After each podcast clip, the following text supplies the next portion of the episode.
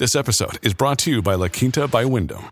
Your work can take you all over the place, like Texas. You've never been, but it's going to be great because you're staying at La Quinta by Wyndham. Their free bright side breakfast will give you energy for the day ahead. And after, you can unwind using their free high speed Wi Fi. Tonight, La Quinta. Tomorrow, you shine. Book your stay today at lq.com. When you need mealtime inspiration, it's worth shopping Kroger, where you'll find over 30,000 mouthwatering choices that excite your inner foodie. And no matter what tasty choice you make, you'll enjoy our everyday low prices, plus extra ways to save, like digital coupons worth over $600 each week. You can also save up to $1 off per gallon at the pump with fuel points. More savings and more inspiring flavors make shopping Kroger worth it every time. Kroger, fresh for everyone. Fuel restrictions apply.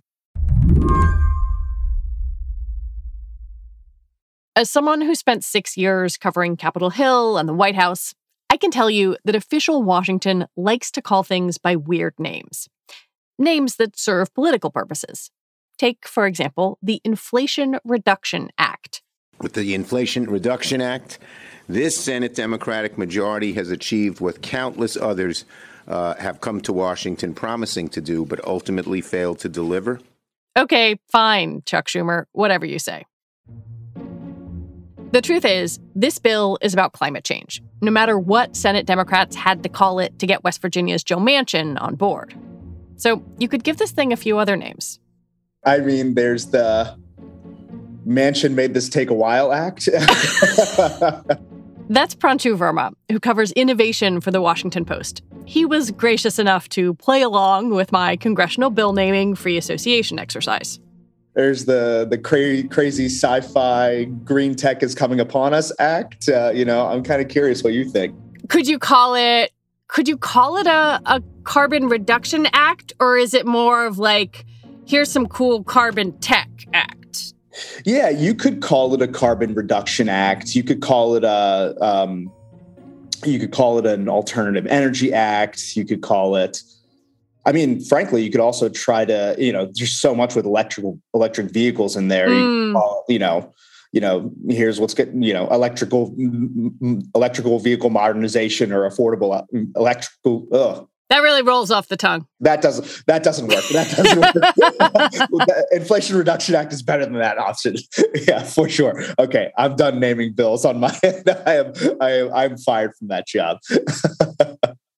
But in Pranshu's day job, which is to report on new technology and innovation, he sees this bill as a potential game changer, something that can take climate change technology and supercharge it. You know, this is unparalleled levels of investment um, specifically for climate change. I mean, I know that there were proposals to fund far more and give money far more to climate technology and climate change solutions, but the 370 billion roughly is still the single largest, you know, investment from the US government in history to stem global warming. So, um, and the way it's being done, it does seem to have a shot at being very transformative, I would say. So, today on the show, the Climate Tech Gets a Lot More Money and Maybe Changes the Planet Act. I'm Lizzie O'Leary, and you're listening to What Next TBD, a show about technology, power, and how the future will be determined, no matter what you call it. Stick around.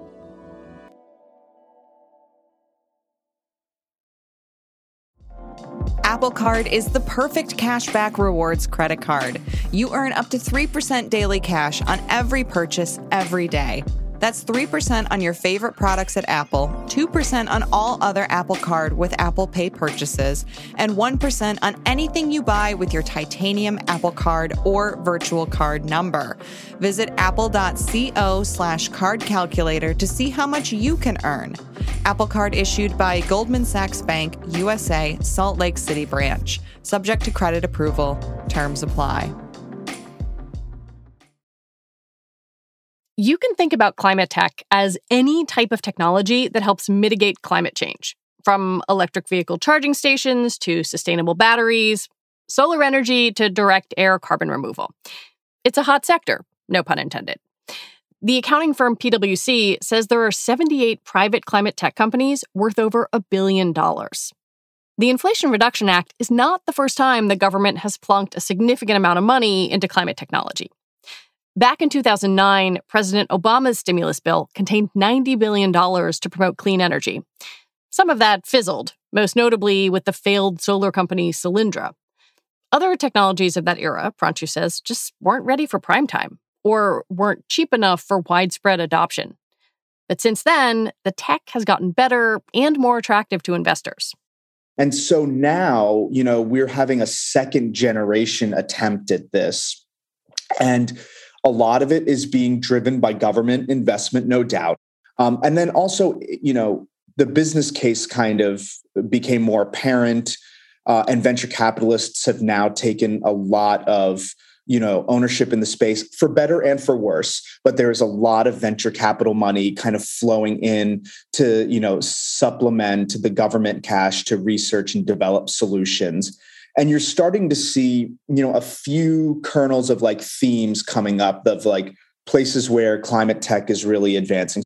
How does the inflation reduction act do this? Like what are the mechanisms? They're tax credits really and and and just raw dollars for research and development i would say that really are the two main mechanisms through which you'll see um, climate technology companies get bolster and get funding for some of their solutions or or make it more of a business case to to go and do their solutions and and and uh, you know try and and invest and and make you know some gains in some of their technology that they're testing out. One thing that's notable here is that the clean energy landscape in which the government is making these investments is pretty different from what it was back in the early 2000s the raw cost to do it is getting cheaper right? The, the because of the scientific innovations the process innovations it's still expensive but it is cheaper and there's a more feasible business case for like hey i create this thing that is going to create wind or solar power and distribute it to millions of people. But doing it at a cost that's affordable to the individual consumer or to a state that wants to use this was really never that possible. But because of the technological gains, because of some of the process gains over the past decade, spurred in part by government research and investment and, and other research and investment, it's now becoming more and more possible. Still needs more work. And I think this is where the IRA comes in, where it it it it spurs and jolts this next level of innovation to get more process gains and to get it cheaper and to get it into a place where it becomes feasible in a time scale that we need, which is, you know, right now. Climate tech takes money often big chunks of it right up front for research and investment. And that, theoretically, is where this bill comes in. Pranshu has a good analogy. Climate technology is not unlike um, pharmaceuticals and biotechnology, right? Like you have, when you think about it, when you need to make a medicine, you have no idea if it's going to work. And so hmm. you need to pour a lot of money in, and it costs, right? They say like billions of dollars to make that first pill, and then five cents to make every pill after. Like climate tech is kind of like that. Like until you figure out an energy solution that actually works, it takes billions of dollars to get there. But once you perfect it, then you can make it cheaper and cheaper and cheaper. But we're still in that phase where we need a lot of money for these climate tech solutions. And so you know the investors are getting more more and more lured in as the government is becoming more and more a partner in some of these places. I'd love to take a couple of, of pieces of kind of the most promising technology and and really dig into them. Um, what stands out to you? What are the buckets that you're looking at? There's carbon capture um, i think and alternative energy. And within alternative energy there's geothermal energy and and green hydrogen and, and nuclear fusion energy that I think are, you know, you see some of these buckets um, uh, really becoming more common and and more getting more attention nowadays. But I, you know, I would definitely say the thing we'll probably see first out of any of those will probably be things called carbon capture systems. And carbon capture systems, we've reported on this show before, essentially they suck carbon out of the air, either actively or passively or semi passively. How does this bill prop up carbon capture? So, before this bill passed, companies that captured carbon out of the air would get $50 per ton of carbon they captured out of the air as a tax credit from the government. And to qualify for that tax credit, they needed to capture at least 100,000 tons of carbon out of the air. That's a lot. That's a lot. That's a lot. This bill, instead of that $50 per ton, now companies will get $180 per ton for every ton of carbon they capture out of the air. And to qualify for this credit, they no longer have to have a big project that's a 100,000 tons of carbon. Now they can have something as low as 1,000 tons of carbon. And do the companies that you have talked to and the industry people you've talked to, is that attractive to them? It is. Um, I talked to a host of CEOs of carbon capture systems. And carbon capture systems, it's still unclear to me how much they actually cost on the market because I think the CEOs are still developing that actual business case and business model but they're not on the order of billions, but they're on the order of millions, right? And it roughly costs about 400 to $600 to operate a carbon capture system for every ton of carbon. And so now, if you think about that, 400 to $600 in operating costs per ton of carbon, if the government's only giving you $50 per ton back, you know you got to make sure that your price point you know you you you, you got to make up that money somehow. Right you got to charge a lot. You got to charge a lot. Now $180 that that that is that is the level of difference that you know our ceos are saying. They can now go to a you know not just philanthropies you know like a bill gates philanthropy or something but they can go to venture capitalists they can go to outside money raisers and they can say look we're now getting more money from the government we have a better business case to say we're going to get returns in the future because we're getting more support from the for, from the from the government. For them the banking is is that you know they get to the path where they can mainstream this technology. But right now that that's really helpful to lure in some outside cash for these companies who are you know it's a cash intensive business. What other technology is getting a big lift from this bill you know, I think uh, nuclear fusion is going to be another one that we see get a, a, a pretty big lift of attention from this bill. It's really interesting because nuclear fusion has always been considered the holy grail of, of energy, right? It's harnessing the energy from two nuclear atoms when they're splitting, harnessing that, that energy, which is very hard to harness, and then using that to create an alternative source of energy. And this can be unlimited and clean. And yet it's scientifically been nearly you know not impossible but very science fictiony to consider it um, you know mainstream. But uh, again like in the past five to six years specifically you've seen nuclear fusion reach a few milestones with a few companies. Um, and again the, the money that's coming from this this act you know that's going to invest you know hundreds and hundreds of millions of dollars in, in continued research um, is going to be what I think is is, is needed um, to bring this technology and solve some of the, the last minute research problems that that these um, these companies are having to bring it to scale. And then I think the thing that is on the market or seems most most close to being on the market in a widespread way, obviously, is electric vehicles. What does the bill do there? Yeah. So, I mean, I think the ultimately what the bill does is that it makes billions in tax credits available to make electric vehicles cheaper for the consumer to to buy. And then right, also, this is an investment. This is you and me going and buying cars. Yeah, yeah, exactly. And it's not just like let me invest in the technology. It's like let me invest in in making it cheaper to buy these solutions. When we come back, is government money for clean tech just a climate change band aid?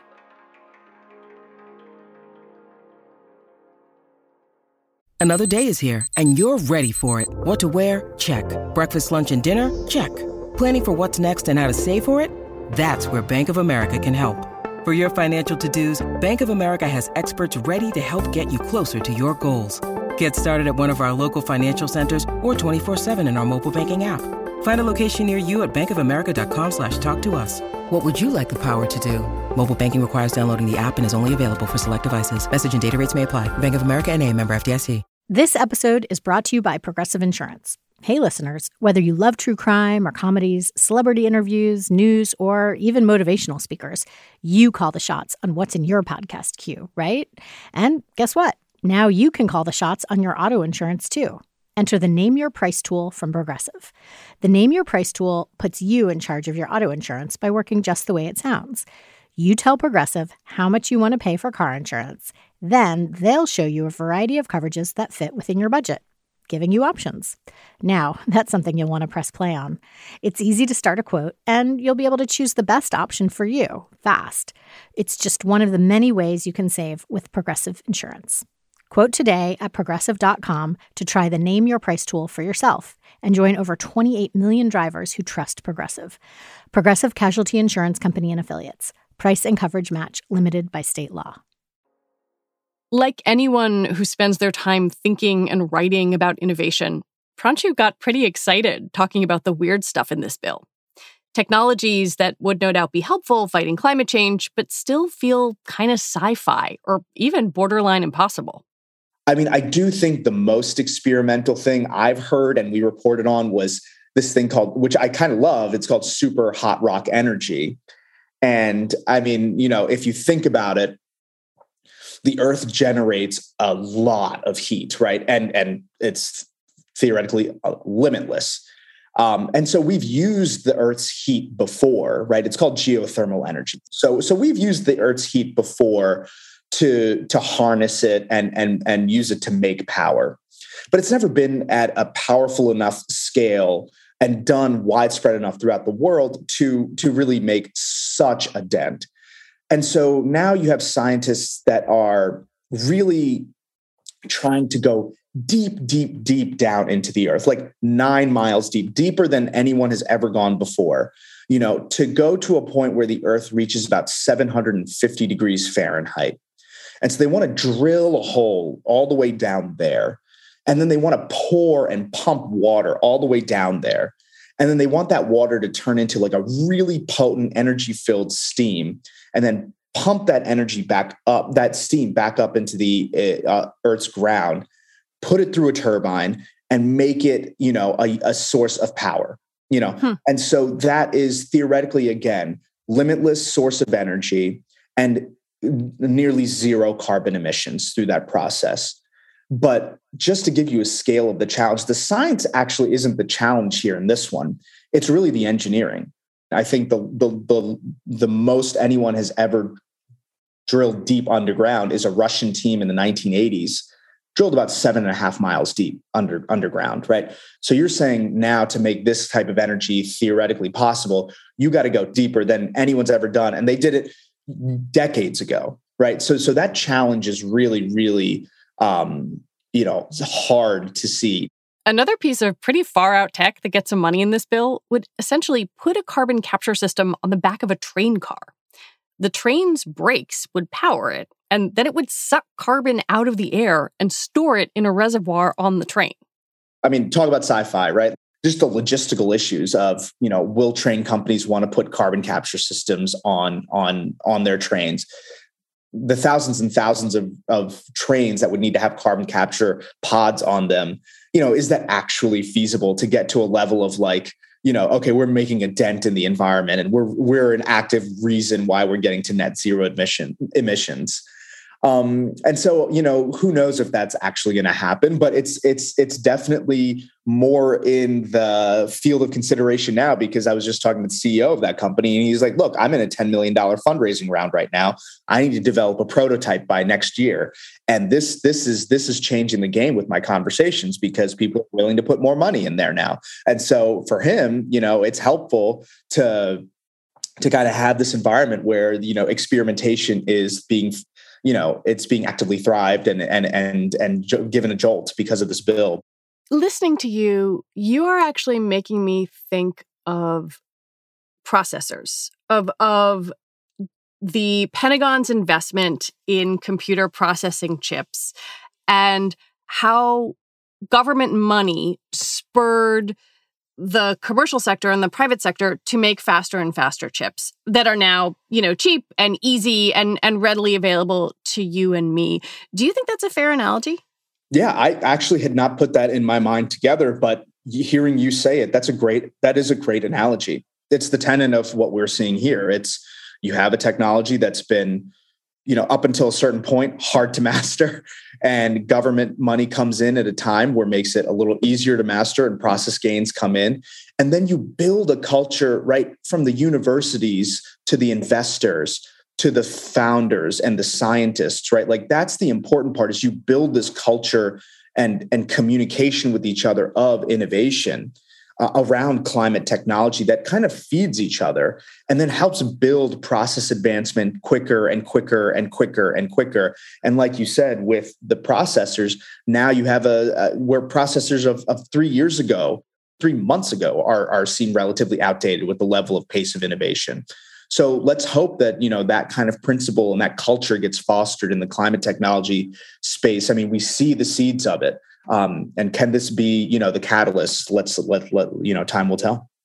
In terms of time, Pranshu says we won't really know if any of the tech jump-started by the Inflation Reduction Act is successful for at least a decade. And it might take even longer than that for it to bloom commercially. That's a lot of taxpayer money for something uncertain. At the same time, there's another criticism of clean tech that it doesn't fundamentally alter the behaviors that led to global warming in the first place.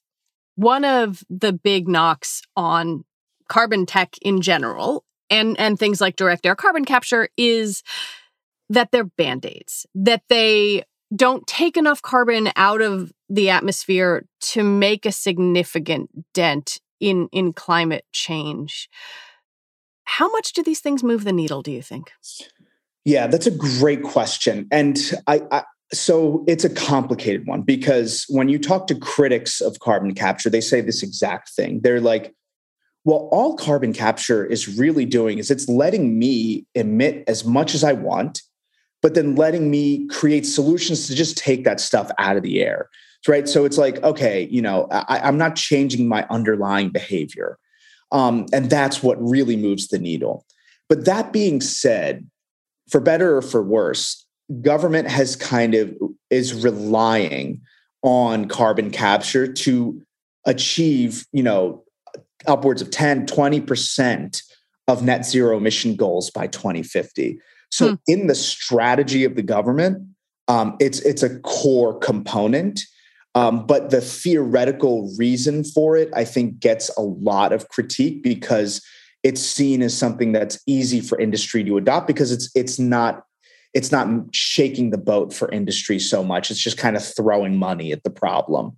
Right. Like oil and gas companies get to keep doing what they want to do. And as long as they invest in in carbon capture, no biggie. They're set. Yeah. Which which which isn't right. And I feel comfortable saying that even as a journalist, because if you look at any sort of climate expert talk about the challenges ahead, I mean, you need more than band aid solutions. You need whole level, systematic, ground up behavior change from from everywhere, from companies to people. And you have to think about it. Well, if if every dollar is precious, how much of those dollars should be sent to band aid solutions versus hmm. spurring ground up behavior change solutions? And I think you know that's the tension that the government has because you know, well, in actuality, the carbon capture systems might be a little bit more further along right? Than some of the more behavior change solutions of, uh, of making systematic change on alternative energy sources. I mean i guess it's not unlike looking at the larger critique of this bill that has come from environmentalists who have said this isn't good enough and other people looking at it and say hey man don't let the perfect be the enemy of the good. Every minute counts.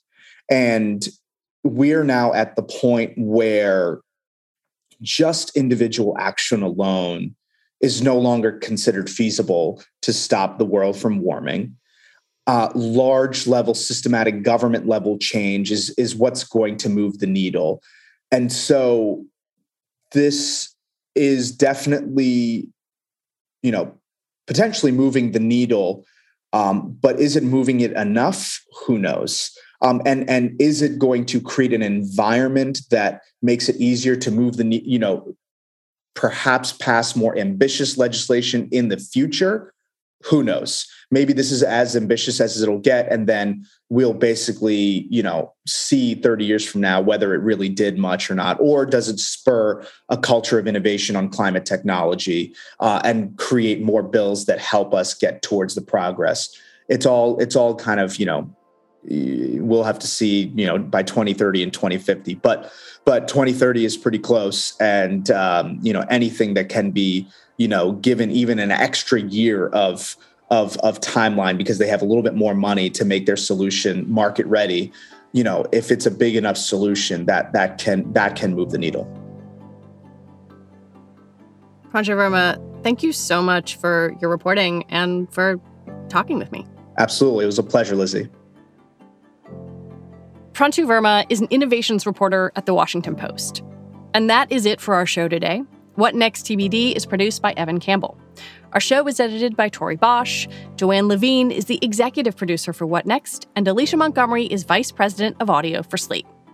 What Next TBD is part of the larger What Next family, and we're also part of Future Tense, a partnership of Slate, Arizona State University, and New America. And if you're a fan of the show, I have a request for you. Become a Slate Plus member.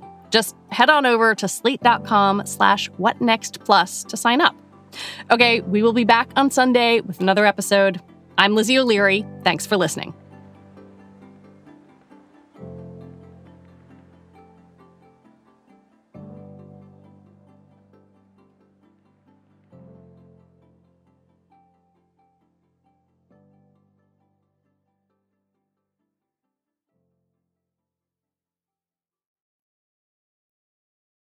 This is the story of the one.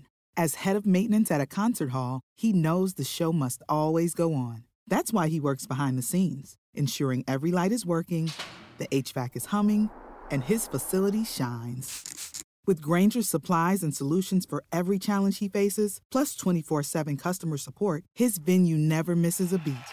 Call quickgranger.com or just stop by. Grainger, for the ones who get it done.